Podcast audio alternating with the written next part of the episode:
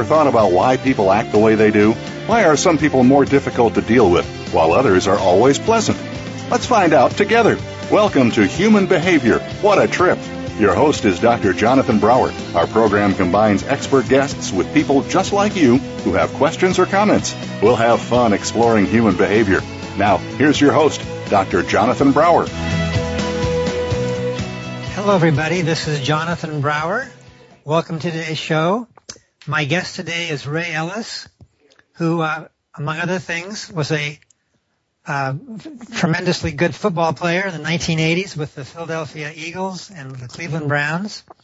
And we're going to be talking today about, uh, among other things, concussions in the National Football League and racism in sports in general and in the National Football League in particular. So welcome, Mr. Ray Ellis. How are you, Jonathan? Good. I'm glad to have you as my guest. It's, it's my honor. Okay, well, my honor too. I remember watching you on TV and thought you were really good. You were a cool player. Well, I hope I didn't cost you any money. That's what. that's no, what you like didn't cost me any money. I was watching them on TV, and I didn't bet on the games. Great. But um, actually, when I'm watching football, I like watching the defensive backs the most because you guys are the most skillful and the most athletic. So it's uh, sort of a cross between uh, a ballroom brawl and uh, ballet. You know what I mean?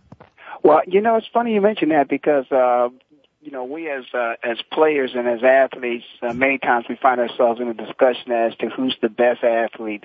But it's certainly, as you just mentioned, uh, there's a, a lot of crossover in various sporting activities that play in into the game of football. You know, when you you look at some of those acrobatic and those um, uh, if you will, dance moves that uh, that you see happen out on the football field. They certainly don't teach us to do those things. I, I think sometimes they just come naturally, and you find yourself having to become a ballerina or having to become a high jumper or being able to push your body in ways that you've never imagined. But uh, certainly yeah. was a lot of fun, and uh, looking forward to having a conversation with right. you about some of the other things connected yes. to the game. So before we go on, I'm curious. Uh, when you were in high school what sports did you play in addition to football? Well, I, I'm really a frustrated basketball player, and uh, it's uh, one of those things where basketball probably, if I had a choice, yeah. Um, I probably would have loved to play the game of basketball. I think I was a pretty good baseball player when I was a kid. Yeah. I was not, again, aware of the fact that there was such a thing as a relief pitcher Um, because I was a pretty good relief pitcher, but I just wasn't aware of it when I was a younger kid. So football Yeah. probably was something that um, I did out of necessity because I wasn't good enough to do those other things. But Yes. uh, probably my favorite sport's probably basketball. I see. And so, um, one other thing I'm curious about, now that you've been away from football for quite a few decades, how is your body? Do you have any problems, knee problems or neck problems or? Well, it'd probably be easier for me to tell you what doesn't hurt as opposed to what does hurt. Okay, what And, doesn't uh, hurt? That that's that's just another story. I remember one time when I was in the locker room for the Cleveland Browns, and it was in it was the sixth year of my NFL career, and Yeah. uh, our defensive back coach. I remember being in a meeting one day uh, with the rest of the defensive backs, and I said to the coach, I said, Coach, you know what? You know, last night I was seriously thinking about retiring. I said I counted uh, that my body hurt me in 13 different places. Yes. And, and I was seriously thinking about retiring. He just told me, he said, Ray, I'll just say this to you. There are guys, many guys that, you know, feel the same way and they make premature decisions about retiring. He took me serious.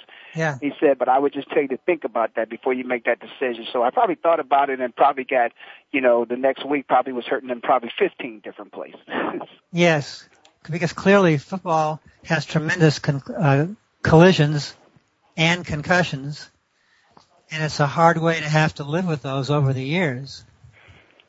Well, football is it, it's one of those games that there's no doubt about it. It's uh, they used to call it a contact sport, and I remember uh, when I retired from the game in 1989, and I was in business. I, I remember having conversations with people and saying to them that you know, football was not a contact sport. I said to them, you know, uh, you're actually a contact for me. In, in the Yeah. business world, I have contacts in the business world. I said, but on the football field, those are collisions. Exactly. And they truly are collisions. and they're very severe. I mean, if two guys are running at uh, uh, sprinter speed and they collide into each other, that's a huge uh, crash.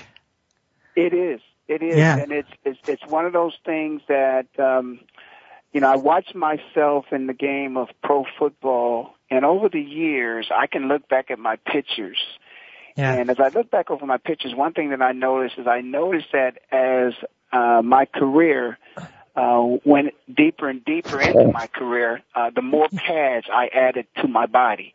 Yes. And and I added those pads to my body because they were supposed to be the protective gear that was supposed to, you know, cushion the blow, that you would feel less pain if you had more pads on. That's how come they they try to encourage guys to put the iPads on Yes. and knee pads uh, to soften the blow. So uh, the more you play, the more you want to protect yourself.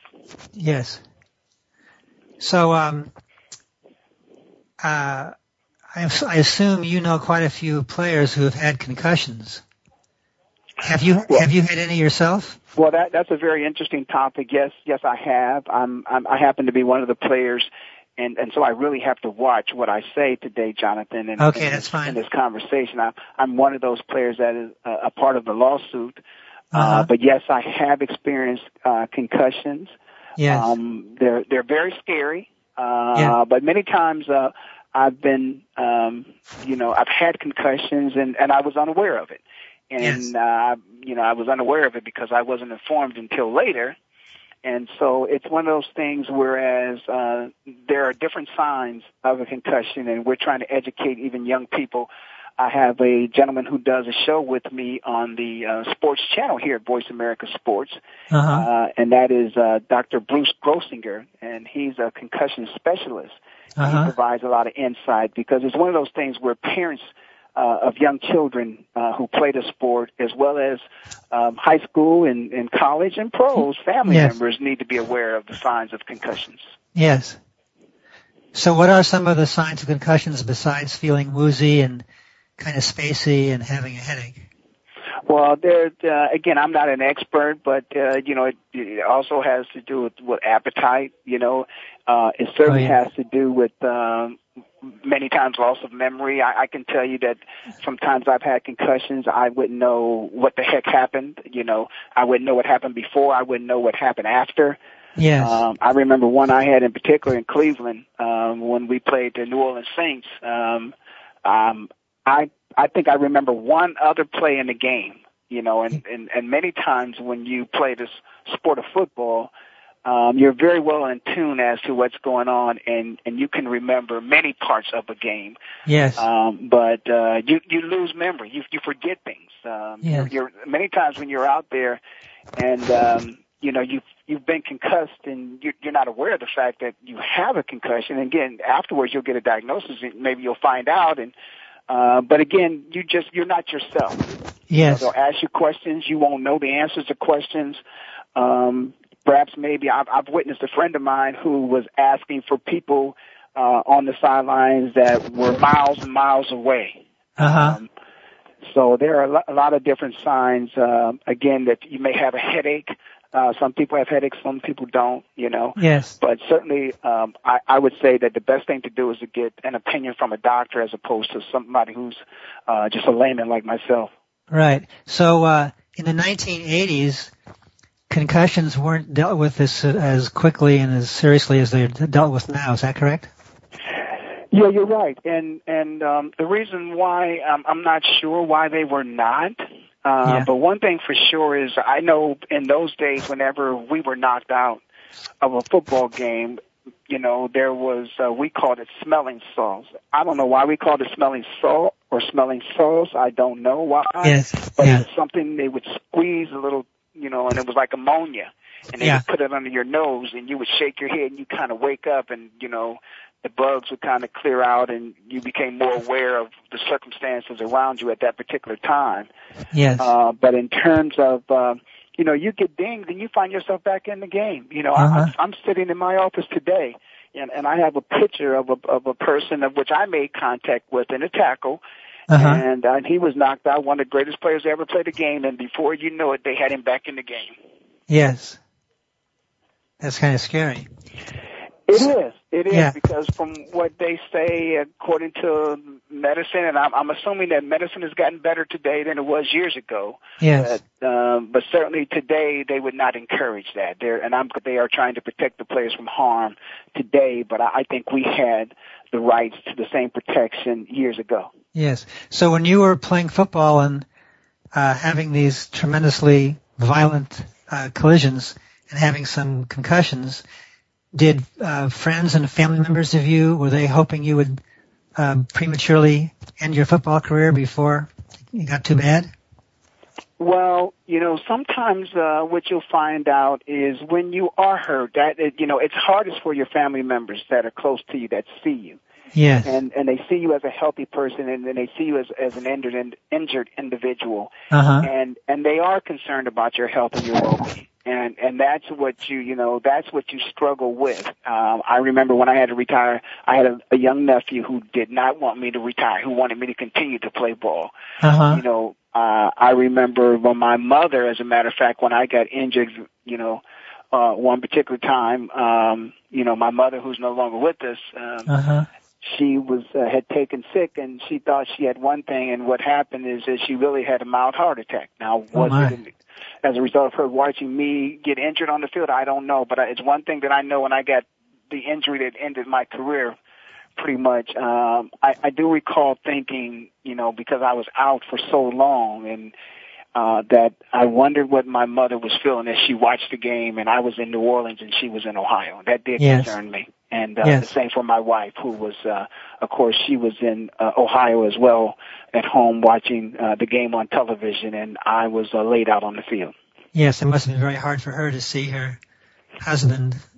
Yeah, well, as, as we said, that's uh, uh, when you talk about the the behavior of of an individual. You know how you know how do you respond when you watch a loved one on the field unconscious? Yes. You know, yeah. not moving. You you really don't know what's wrong with them. Yes. So when you retired from football, uh, did you miss it? Were you glad you no longer played, or did you did a part of you still wish you could have played?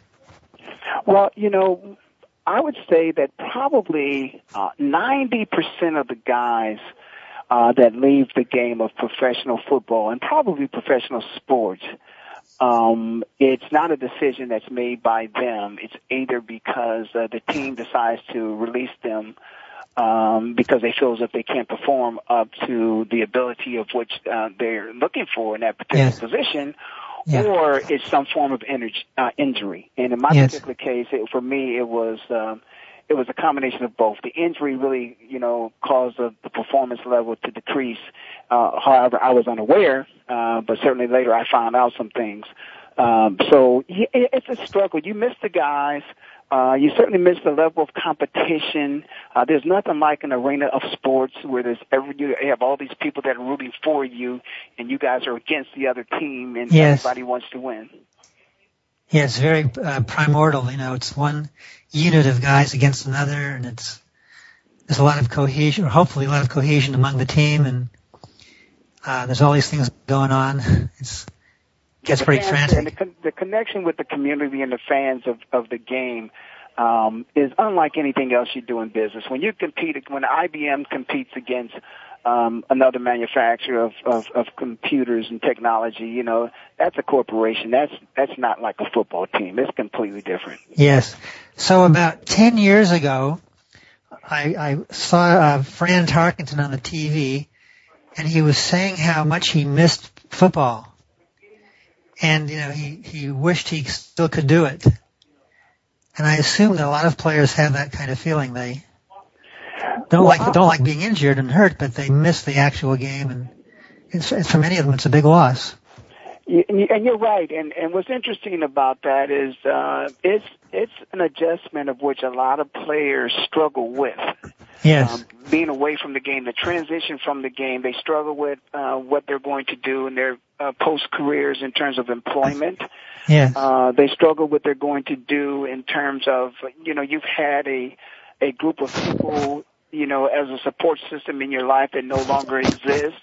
Yes. Um, even perhaps maybe some people that may have been what you perceive to be friends uh, were only there because of what you did in terms of how you earned your living. and so there there's a, a strong uh, sense of um, strength. There's, there's a sense of strength that needs to be there within yourself, uh, Yes. a level of confidence and belief in yourself that you can continue to go on. And if football was just something that you did, it doesn't really define who you are as a person. That's true. And, and not on, and doesn't define what you know everything you can do in terms of employment. Of course. And so you you have to you know draw on those skills and those intangibles and to get yourself together and pick yourself up and understand that life goes on. Uh, Yes. but you do miss that competitive um, arena. It, but Yes. but I'm a fan of the game, so I, I still compete as a fan. Although I imagine when you're watching a football game, you may be a fan, but you also see more technical things that most of us don't notice. You're, you're right about that. You know, I, Yeah. I watch the game differently than the average person watches Sure. the game. Yeah. And because of my profession here as a sports channel director at, Voice America, um, I still watch the game and and I uh, critique you know every play and uh, various players' positions and, and certainly their performance, so that I've got something to share with the fans, uh, something that perhaps maybe they missed uh, because they they were watching. Looking at one side of the field, and, and I was looking at a complete different side, and I picked up on something that perhaps they they didn't even notice. Exactly. Yeah. So, um, after you were finished playing football, have you stayed in touch with uh, uh, both teammates and opponents that you enjoy just as human beings? Well, you know that that's very interesting. You say that because again, that that's part of the struggle that the guys have with the transition.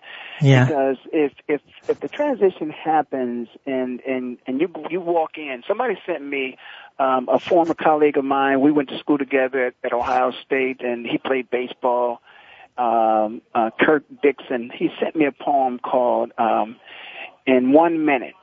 Uh-huh. and, and your life changes in one minute. You know, guys who were some of your best friends and you communicated with every day of your life, uh, you know, they're afraid to communicate with you. You know, a place where you could walk in and it's your home, it's your place, you know, it's your stadium. Yeah. Um, you're not even allowed on those premises really because you're not an employee of that anymore. Uh-huh. Um, so yeah, so it's it's a tough, tough, tough um, life to live. It's a great life to live, but there, there's a there's a downside to that life, and it's it's it's a dark side of which very people very few people get a chance to venture off into that and experience that either as a player or as a family member. Yeah. So, um, are there some players that you that you're still close with? Oh yeah, the play. Now here it is an interesting thing too. Some of the players, and and again, there are many guys who leave the league as an employee as a player. Yeah. But some of them find their way in the administrative side of things. Some of them find their way as coaches, maybe scouts. Uh huh. And uh, you know, one of my best friends in life that I played with, really, I mean, the Eagles when I came, they had just come from the Super Bowl and they didn't win it, uh, but they uh, they were there to compete against the Raiders and they lost. But one of the superstars of that team and, and, and the Philadelphia Eagles organization has it was Wilbert Montgomery, and, and Wilbert is still one of my best friends to this day. And uh, you know, running back coach, you know, and he's got his running back that he's very proud of. There, Ray Rice with the Uh. Baltimore Ravens, and Uh-huh. and I can pick up the phone and call Wilbert anytime. You know, Yes. uh, another teammate of mine, a fraternity brother of mine, Ozzie Newsome, he is actually the general manager of the Baltimore Ravens, and uh, Uh-huh. and Ozzie picks up. uh, You know, if I if I call Ozzie, he returns my calls. Yeah. Um, and of course, so yeah, so when the guys, and that's when, and I talked to a young ball player who, again, I mentioned earlier, who's at the University of Virginia, and that's Uh-huh. something I shared with him is, I I think sometimes when guys are playing the game and when they leave the game, if they leave it prior to one of their friends, uh, you know, you need to stay connected to that person because that person really wants to stay connected to you. And if Yes. you're in college and you make it to pros, and you have some friends that don't, but they're working in corporate America. When you go to those cities, you know, when that guy comes to your city, you should call him. Even though you're working in corporate America and he's playing for an NFL team, call that person. Call your teammate because he wants to give you tickets. He doesn't want you to pay for. them. He wants to give you tickets because he's not going to have, you know, thousands of people calling him or hundreds of people calling him in every city that he travels to. Only Yeah. his hometown. But Yes. if you live in a city that you guys you know didn't go to school at and you're you're you're visiting you know uh someplace San Francisco and you're working in corporate America and he's he's you know coming out there to play the 49ers call him he'll be glad to give you uh tickets and I think Yeah. sometimes guys you know, it's it's it's a teaching lesson uh, that needs to be taught the players to understand. You know how you treat your teammates once their career continues to flourish and yours has come to a halt. Yes, it's a big transition. Yes, it is. But but the guys that are playing the game still, they want to help their their former teammates and they want them to enjoy their success. And I think sometimes the competition is such that sometimes we forget that they're our friends. We're not competing with them all the time. Yes. Some of the time. And once the competition stops off the field, then there's no more competition. That's where the friendship kicks in. Yes. So, uh, how did you end up being involved with VoiceAmerica.com? Well, I actually, um, you know, um, was traveling to Phoenix, Arizona. I, I actually came here and um, played in the Fiesta Bowl when I was in college, and uh-huh. um, and decided that I I just loved the place, you know, and that uh, I said my prayers and said I wanted to move out here and and uh, if I was able to, you know, have a, a nice professional career after I finished playing ball, a few years after that, um, when you could retire from the NFL and receive your pension, I'd take my gas money because that's about all it was at that time. Yes. And I'd, I'd move my family. So I married a, a beautiful lady from, uh, from Missouri. Uh-huh. And I didn't know Missouri was a show me state, but it is. Yes. And so she Good. said, okay. She said, show me. And, Yes. uh, and so I had to show her. And so we moved out here and I, and I, um, uh, as I was leaving Philadelphia, and I planned this, this was, gosh, 25 years prior to, you know, in my Uh-huh. life when I was in school senior year and then decided to come out here, um, I started saying my goodbyes and, and a great gentleman who, who was a beat writer for the Philadelphia Eagles, Henry Clay. He said, Ray, if you're going to Phoenix, you should stop in to this company and see this lady by the name of Casey Trump. And I Uh-huh. was pretty excited because I thought she was related to Donald, and you know it was going to be Yeah, great. yeah. You know, she was gonna really hooked me up and connect me to everybody. Well, she wasn't related to Donald, but she still hooked me up, put me in touch with the right people. She became my executive producer of my show, Uh-huh. and um, and then later I was offered an opportunity to come on and build the sports channel. And work with the NFL to make that happen because there are many players who are interested in um, some form of broadcast media once they leave the game, and uh, so I've been able to bring a lot of guys um, here to the network with me as well, and so I've enjoyed the position of sports channel director here at Voice America, and uh, excited about it. Good. And do you have kids? Uh, yes, I do have uh, two children. I sure do. And uh, are you okay with them playing football if they want to? Well, uh, my son um, did play football. He's uh, since graduated high school, and um, he's in this kind of stuck in between of what he wants to do, trying to find himself, and that happens with a lot of teenagers. We know that, so Yep. we're going to continue to pray for him and uh, that he might find himself. But I don't think he's interested in playing football anymore. Yeah. Uh, but for a younger generation of kids that are playing the game, um, I still it's a game that I love. I Yes. still would en- encourage them to play the game. I Uh-huh. would just teach them to play the game a different way. I, I was taught to play the game in a violent way.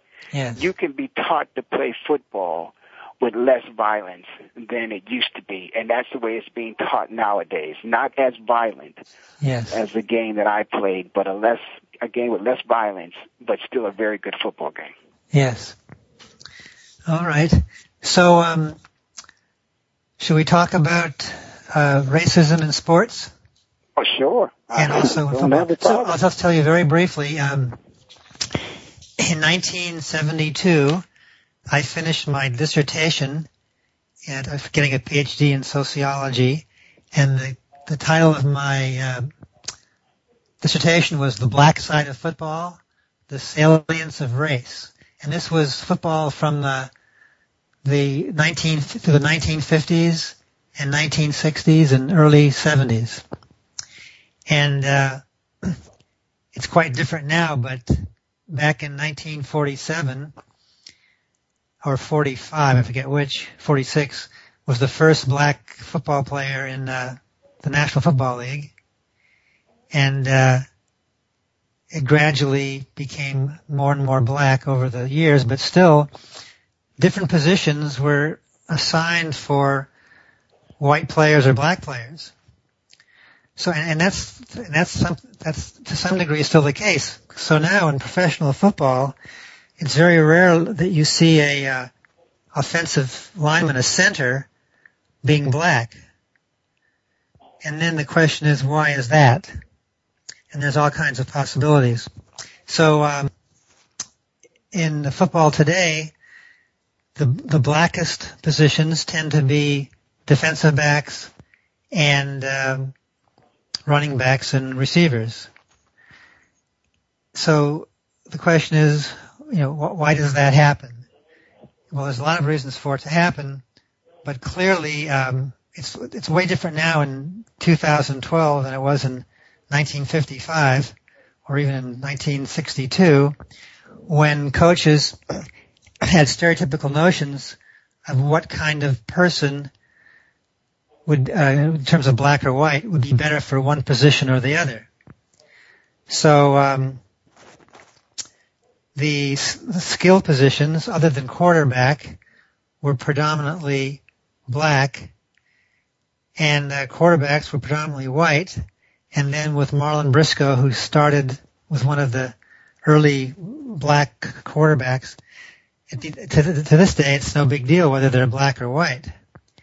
But um, there's still positions where there are the stereotypes about what these people, black or white, can do. So, so supposedly, the um, center, the offensive lineman center, giving you know the ball to the get, getting the ball to the quarterback, uh, he's supposed to supposedly have high intelligence. And uh, in the old days, the notion was that the black players wouldn't be quite as intelligent, hence they shouldn't be playing center. That's changed somewhat, but it's still not really how it should be. Let's say there's a roughly 13% of the U.S. population is black, and then the um, then, a, then a huge percentage is white. So you'd figure if we just take black and white for a moment, you if it if it was uh, if it wasn't if race wasn't an issue, then roughly 13% of the population of uh, players would be black, and then um, 87% would be white. But that's not the case. So in certain sports like baseball and excuse me, football and basketball, there's many more blacks than than, than there are in the general population. But with base, with uh, something like ice hockey, it's just the opposite. There are very, few black ice hockey players. Now, some of this has to do with uh, in Canada there aren't as many blacks as there are in the United States, but still, there are these notions of how a player should be depending on their race, when race really doesn't matter. So um, back in the uh, in the well in the um, in the summers of 1970 and 71, I was uh, doing my study at UC, Santa Barbara, University of California, Santa Barbara, and that's where the 49ers would practice.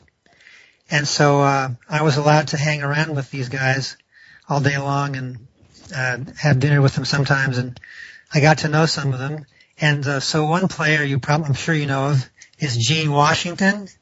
Oh, sure. Yeah, he was a wide receiver uh, for the uh, San Francisco 49ers. But his first two years when he was in college, he was a quarterback at Stanford, and he made the decision that uh, given the stereotypes, he figured he wouldn't be able to make it as a quarterback, so he became a wide receiver, and he was great.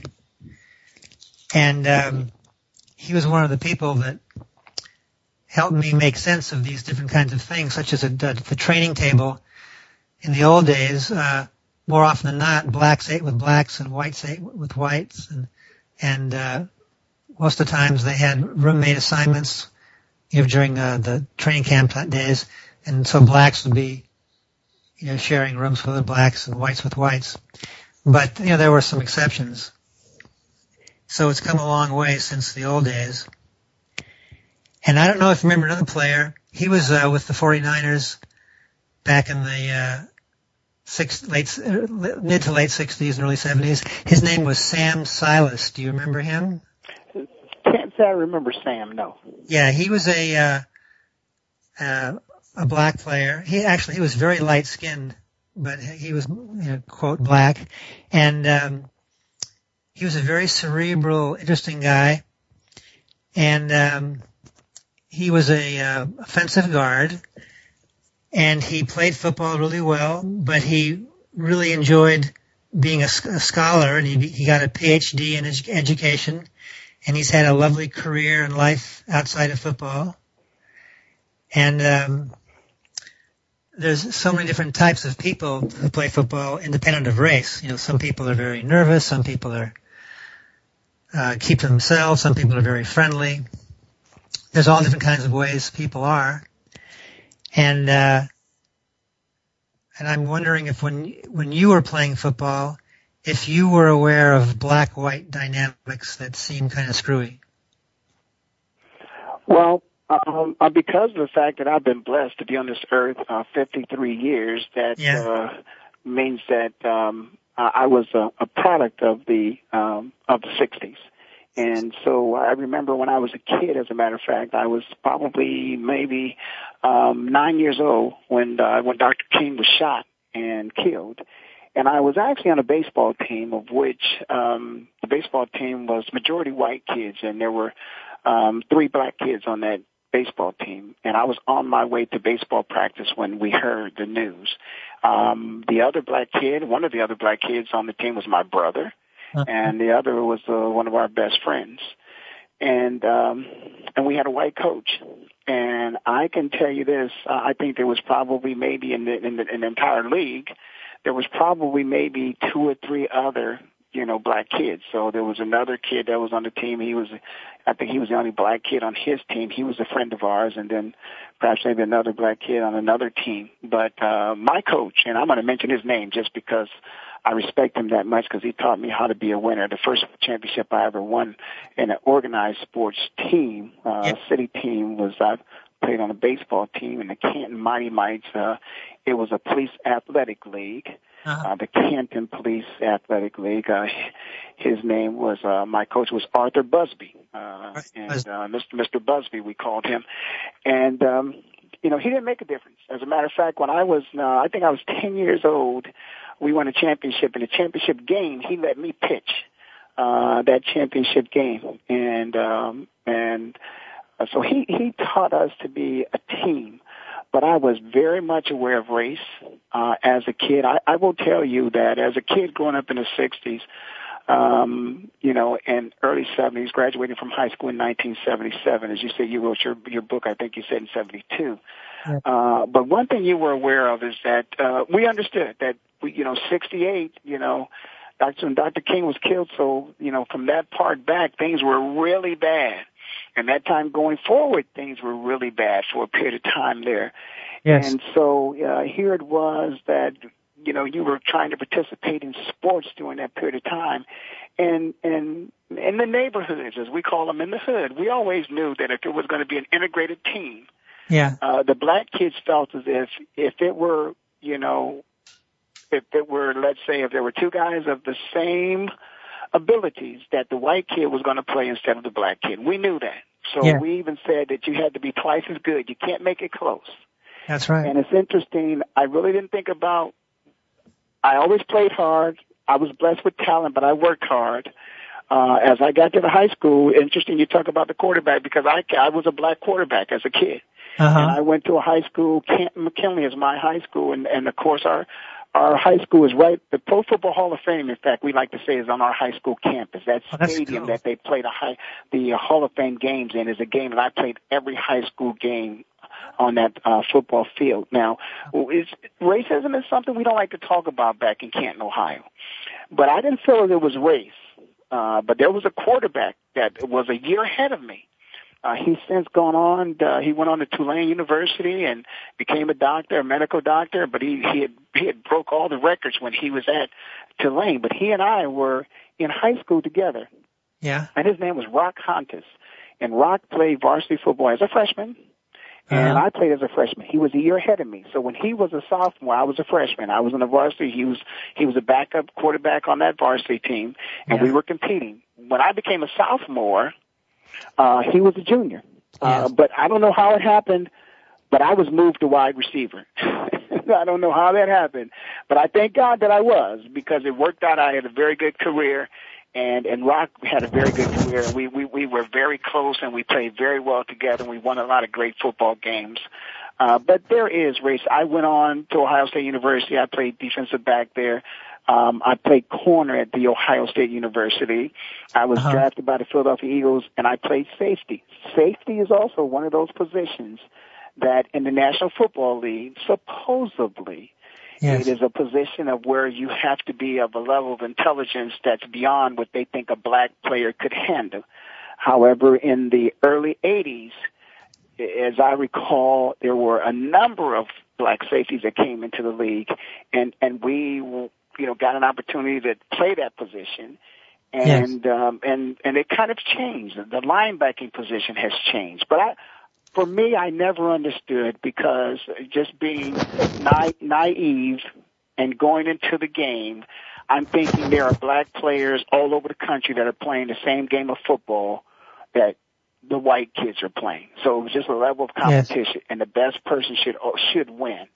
But that's not always the case. That's true. So, so you mentioned your uh, little league coach Arthur Busby. Yes. Mm-hmm. Um, I, I've noticed that for a lot of athletes, both in uh, high school, in Pee Wee leagues, high school, college, even pros, that for a lot of uh, athletes, their coach, in some way, is a father figure for them, and uh, a lot of players, um, Pee Wee guys as well as all pro guys, um, they have a fondness towards these coaches who, in some ways, are tough on them, but who are trying to help them become as good as they can be as a player. Well, you know, it's interesting you said it because I, I'm I am from a single family home. My my mother raised uh, myself, my brother, and my sister. Uh-huh. Um, my mother and my father, obviously, their marriage didn't work and they split. Um, but I, I, I'm not going to say that I'm one of those that I that I looked at my coach as a father figure because I I never really did that. And I don't think any of my coaches really tried to be that father figure. I, you know, in Canton, Ohio, they take football extremely serious. And as yeah. a matter of fact, so serious that the coaches many times have problems with the fathers back then because uh, the coaches coached and and they were there to coach you. They weren't, um, you know, they weren't trying to be your friends. They were trying to make you a better football player. Uh, because in, in Canton, Ohio, you know, it's important to, to win. In particular, there's one game that's important to win. It's the Massillon McKinley game. And, and so many times you have coaches that their job is on the line. And so in that area, you know, they talk about football in Ohio and in Texas, California, Florida. Uh, but the primary concern is, is to win. And uh, the father figure, I remember that being thrown out a lot. But for me in Ohio, yeah. it wasn't. You know, maybe when you went to Ohio State, and even when I went to Ohio State, I wouldn't say that Coach Hayes was a father figure because you know he was he was a father figure in the sense that you respected him, and you you probably stayed away from him more than you tried to be under him. Uh-huh. know? And so you certainly listened to what he had to say as well. But I imagine you also wanted uh, Woody Hayes to uh, be pleased with you and be glad that you're you know doing well. You're exactly right. Woody was not um, Woody was not a coach of which you wanted to be on his bad side, but yeah. Woody was a he was a real teddy bear. I mean, you know, different than with the way things are today. Yes. You know, when players, if if there was some type of misdemeanor that a player found themselves in the middle of and being scrutinized by some form of authorities, uh, you know, Coach Hayes would come to the rescue. And, you know, nobody committed any serious crimes, you know, on campus. Um, you know, but if a guy maybe got into a fight at a bar, you know, what are you probably sitting down asking, you know, what the hell are you fighting for in the bar? Or, or you know what were you doing out after a certain time or something like that. But thank God I didn't find myself in that position. Uh, but certainly, you know, Coach Hayes always, you know, he would ask about the family. You know, he he would ask how you're doing your grades. He would make sure the counselor, if you needed the academic support, that you were spending time with your counselor that we had there on the team, and uh-huh. that you also were getting tutoring. So, you know, in that sense, you know, he was like a parent. Um, but I think he, that would be the same way with a lot of coaches. So if if if you're saying a father figure from that aspect, yes. But in terms of the personal relationship, I didn't have it, but I certainly enjoyed it with my son, so I knew what that is. There's just too many of them for you to have those kind of relationships with uh, with all your ball players. Yeah. So w- when Woody Hayes uh, went over the line and finally got um, his. He had to leave his job as coach. Uh, I forget the exact thing, but didn't he hit one of his players? Well, he actually punched another kid uh, from the University oh. of Clemson, and I oh, another kid, yeah, the other team, yeah. He should have punched Art Schlichter because Schlichter threw the interception. Yeah. but but uh, yeah, Woody did. Uh, he punched a guy. But I, I'm going to say this. I'm going to go on record to say that you know, in as, a, as the conversation, this conversation started about racism. Yeah. You know, Woody was one of those coaches that integrated his team. You know, he Yes. he was one of those coaches that had black quarterbacks and, Yes. and damn good black quarterbacks as well. Yes. So, so you mentioned Schlichter. He had a terrible life because he ended up in prison. Yes, he did. Um, you know, and that's that's very very unfortunate because Art and I were roommates. Uh, you know, quite a few times as we Uh-huh. traveled um, across the country to play football. You know, he was a year ahead of me, and we had very good success at Ohio State as Art as our quarterback. And Art was a good, he was a good kid, a good person, and you know. I think perhaps maybe, you know, you talk about a father figure, you know, Yes. I'm, you know, I'll go on record to say that if a coach is supposed to be a father figure, the coach that we had at that time wasn't a damn good father figure for Art Schlichter because he was, he was probably at the, uh, yeah, at the horse track as much as Art was. Uh, and he certainly should have ran Art away. And I, I will never change that, that opinion of that Yes. coach and how that coach, uh, facilitated, if you will, uh, some things that happened to Art later in his life, and he should have ran him away from uh, the horse uh, horse racing track. So when you're saying the coach, you mean uh, Woody Hayes or one of the other coaches? not no, that was Earle Bruce. That was not Woody Hayes. oh yeah, I Earl to Bruce. be, yeah. I want to be clear. That was not Woody Hayes. Woody Hayes brought Art Schlichter into yeah. um, into the Ohio State University, started him as a freshman. And Yeah. the black quarterback that we had at that time, here's uh, something that's kind of ironic. The, the black quarterback was set down and, and the white quarterback got a chance to start. And Art didn't start off too good. He threw four interceptions against Penn State that, that game, that first Yeah. game of his career. And, um, but then his second year coming back, uh, he, he did an outstanding job. So yeah, I remember watching Art Schlichter as a as a um, quarterback at Ohio State. And he, when I would watch him play, he seemed really cool. But apparently, he had a very bad addiction for uh, gambling. He did, and again, as I said, uh, you know that that started. Uh, it certainly blossomed while he was at Ohio State because it's, it's, it's been well written, and and Art too has uh, testified to the fact that uh, once he uh, was a first round draft pick, and uh, you know got uh, a pretty good signing bonus and earned a good salary. Uh, it was in full fledged, and you know he was Yeah. his gambling was probably at its peak. Uh, but it started when he was in college, and, and it's all known. It's, it's well known by many of his teammates, myself included, that uh, there would be times where you know Art uh, spent his uh, his free time, if you will, at the racetracks, and uh, Yes. there was even times where I can remember distinctively where uh, on the practice field, coming out to practice, Art and a few of the coaches being pretty excited because horses that they had bet on had won.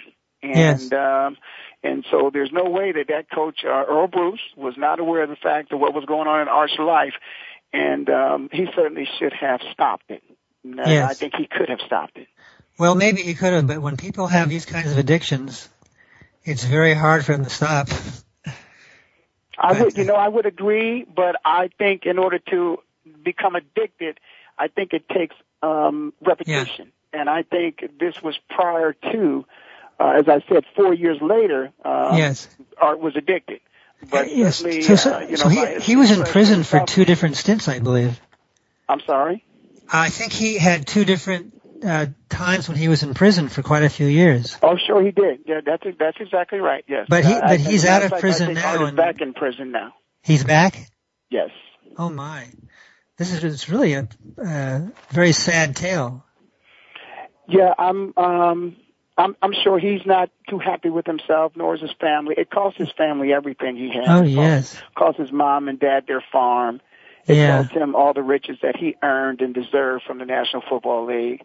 yes. Um, you know, and I'm. I'm. I'm sorry that those things happened to him because he deserved better. He. Um, life just got the best of him. Have you ever had contact with him since he went no, off to prison? not since I left the university. You know, we I played see. against each other a time or two in the pros, but uh even at that time I wasn't aware of, you know, what was going on. I I, I saw some things myself to to let me know that he, there was some things going on with Art that perhaps maybe um, you know, he was headed in the wrong direction, but uh wasn't much you could do to really stop it. I see. Well, that's really too bad. So, um, what are some of the things you like to do for fun? Well, I'll, I'll tell you what. I, I told you I was a frustrated basketball player. I certainly enjoy um, going to and watching uh, NBA basketball. Yeah. Um, the same thing with football. Although football is a little different, attending a football game, you know, uh, is sometimes it's just the getting in and out of stadiums. I'm not accustomed to that because I'm, Yeah. I'm so used to just being able to drive right up and drive right in, and then when the game's over with, you know, I ca- I'm always the last one out of the locker room, so Uh huh. by the time I came out, I could just drive away. I never knew that people had to sit in traffic for a long time for a football game. Yeah. I, I just I just didn't know that. you know. Yeah. And uh with basketball, it, it's a little bit different because you've got a fraction of the people. You probably got a quarter of the amount of people that are at a basketball game as opposed to a football game. Right. Um, and and even so, that the Giants, the New York Giants, uh, I think I've read something. The Giants actually are trying to sue uh, the Meadowlands because they're thinking about building a huge mall up there near the Meadowlands, of which would just make it even more congested on game day on Sunday for people to come to a football game. You're talking seventy thousand people, and then you're talking about this mall, which is going to attract God only knows how many because they're considering building the biggest mall ever yes. and and they don't want to do that. Now they they they're trying to get an injunction to stop that from happening. So they they're even thinking about that as well. So again, the experience of going to a game is great. Getting Yes. there is not the best. yes. Um, I like movies. Uh, I, for some reason, my wife doesn't like to go to movies. I love to go to movie theaters. I just like sitting there in the movie theater and um, and watching that. Um, you know, I lived on the East Coast for many years. I love going to New York. I love going to Broadway. Yeah. I love concerts. So, what, kind, what uh, kind of movies do you like? what type of movies? Yeah. I'm more of a drama kind of guy. Um, but but then again, I, I I love comedies too. You know, I like everybody else. You know, I'm I'm sure you know um, everybody's seen the the Mike Tyson movie. I forget where the guys go to Vegas and you know and Yeah. Yeah. uh, everybody watches that movie. Uh, you know, I I love you know the kind of dramas Denzel Washington plays and. Uh, when I was a kid, I used to love westerns. I, I called them. Uh, it was it was either going to be a western or it was going to be a movie that was about the inner city with big buildings, and I called those walking movies because Yeah. they didn't ride horses like the westerns. So everybody was walking around. So when I was a kid, I called those walking movies. Yeah. Well, I don't want to watch that. That's a walking movie. I Yeah, when I was a a kid, I used to like westerns too. So, so I've written a couple of screenplays with a friend of mine, and they both have uh, athletic parts to the movie. Well, I'd be inter- I'd be very much interested in uh, and uh, taking a look at those.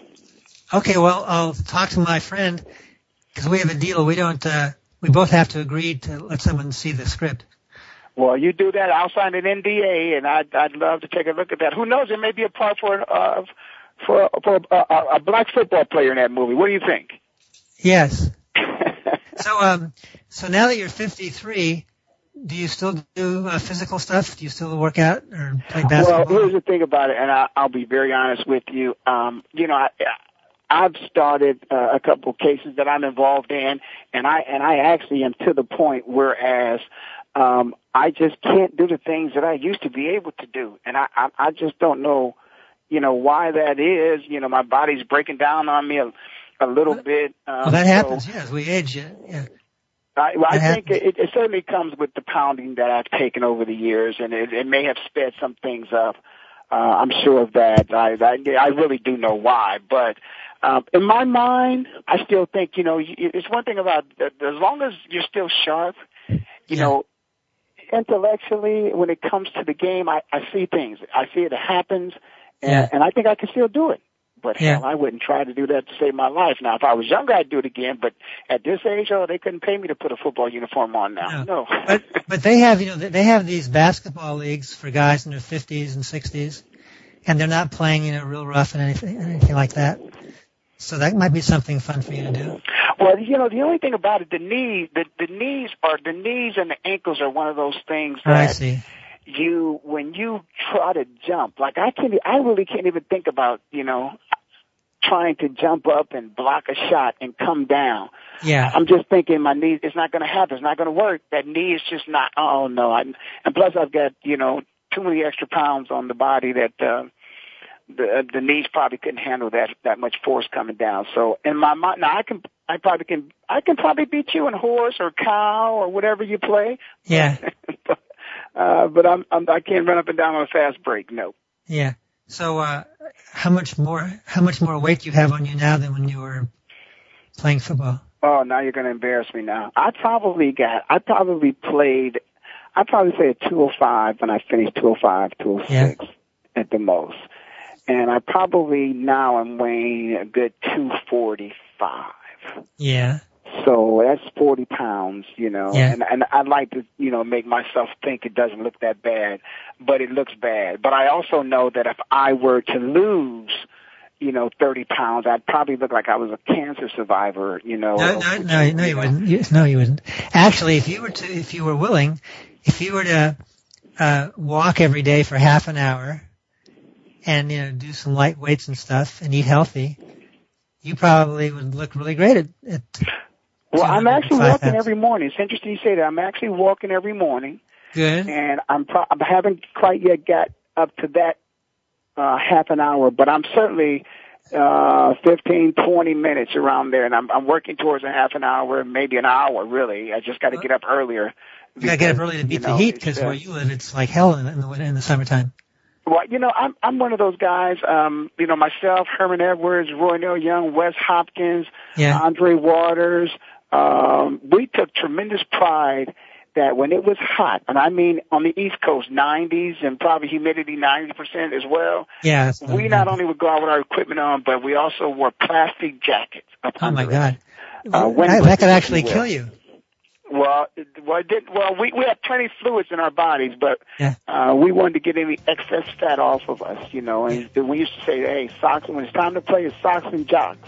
Yes. But uh, certainly prior to that, we put those windbreakers on. and We go out there and we sweat, and we took tremendous pride in it. Because the weather, when it's hot and muggy, it just gives you an attitude of of you know, don't touch me. You know, you're you're upset with yourself because you're out there and you're playing this game. How crazy it is to be out here. But that's uh that's a level of attitude that you you try to put yourself in a frame of mind Yes. where you know you're not a real pleasant person to be around. So perhaps maybe you'll take it out on somebody else on the football field. Yeah, well, when, when you were practicing with all the hot gear on and you were really uh, sweating and uh, having a hard time, when you had to play against uh, people who didn't do that preparation, it made your job easier. Yeah, we certainly we we tried to get ourselves mentally in the right frame of mind. The way if, the way you trained, it showed uh, when you played. If, Yes. if you trained properly and you were prepared, um, then when game day came, it was easy. Yes. So I think in a minute or so we're going to be saying goodbye, but I'm not sure. We started. They started with having the music come on, but Wow. Well, I don't I don't want us to say goodbye. That means the show's got to end, and we were just starting to have a good time. But yeah, Uh, Jonathan, I can tell you, I certainly appreciate it. I appreciate the time that you would uh, uh, take time out of your show and to talk about things that are uh, not the most pleasant things for for the average fan or even the player Yes. to, to discuss and to talk about. But it's it's it's a part of the history of the game.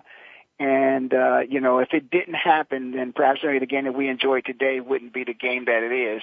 So I'm Yes. glad to have been a part of it. I'm glad to have been a part of your show, and I wish you uh, the best as you continue to do your show here at Voice America. Well, thank you very much, and I, uh, I want to tell you that for most of us human beings who can't be professional athletes, we uh, wish we could have been, and uh, there's something special about you guys who could actually make a living as a professional athlete. And although um, that doesn't make you the best person in the world, but it does make you a unique kind of person in the world. Well, I can tell you this. Let me say this before we go. uh, I want you guys to know, it, you know, those of you that did not play the game, it's always, you know, fun and games. And as a matter of fact, one of my coaches asked me one day at practice, he walked up to me and said, Ray, don't you just love it? Don't you just love it? And I looked him square dead in the eyes and I said, Coach, I'm going to tell you, I love the game on two days.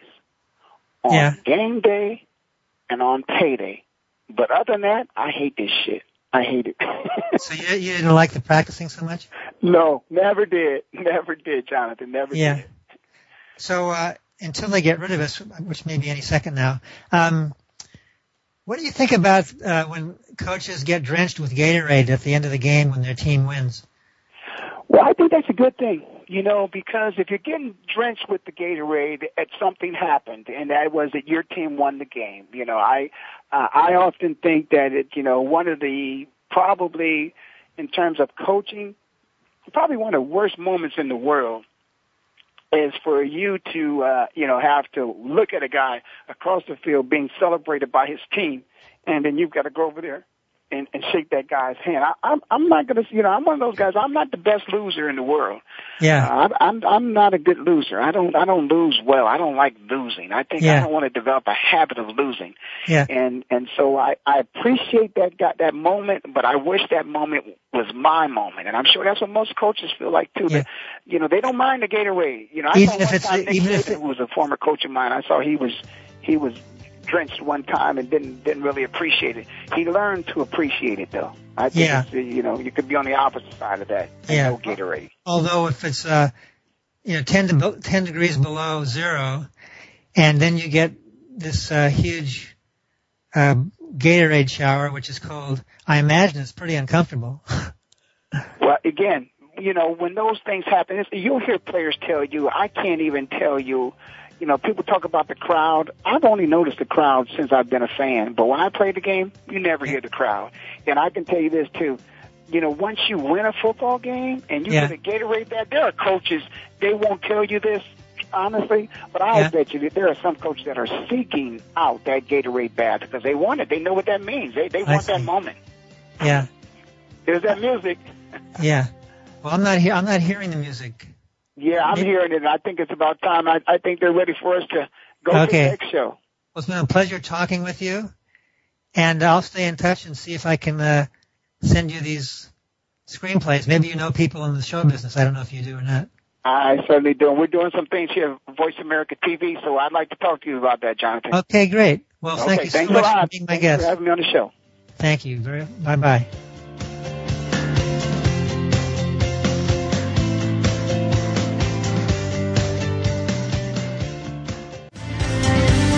Thank you again for listening today.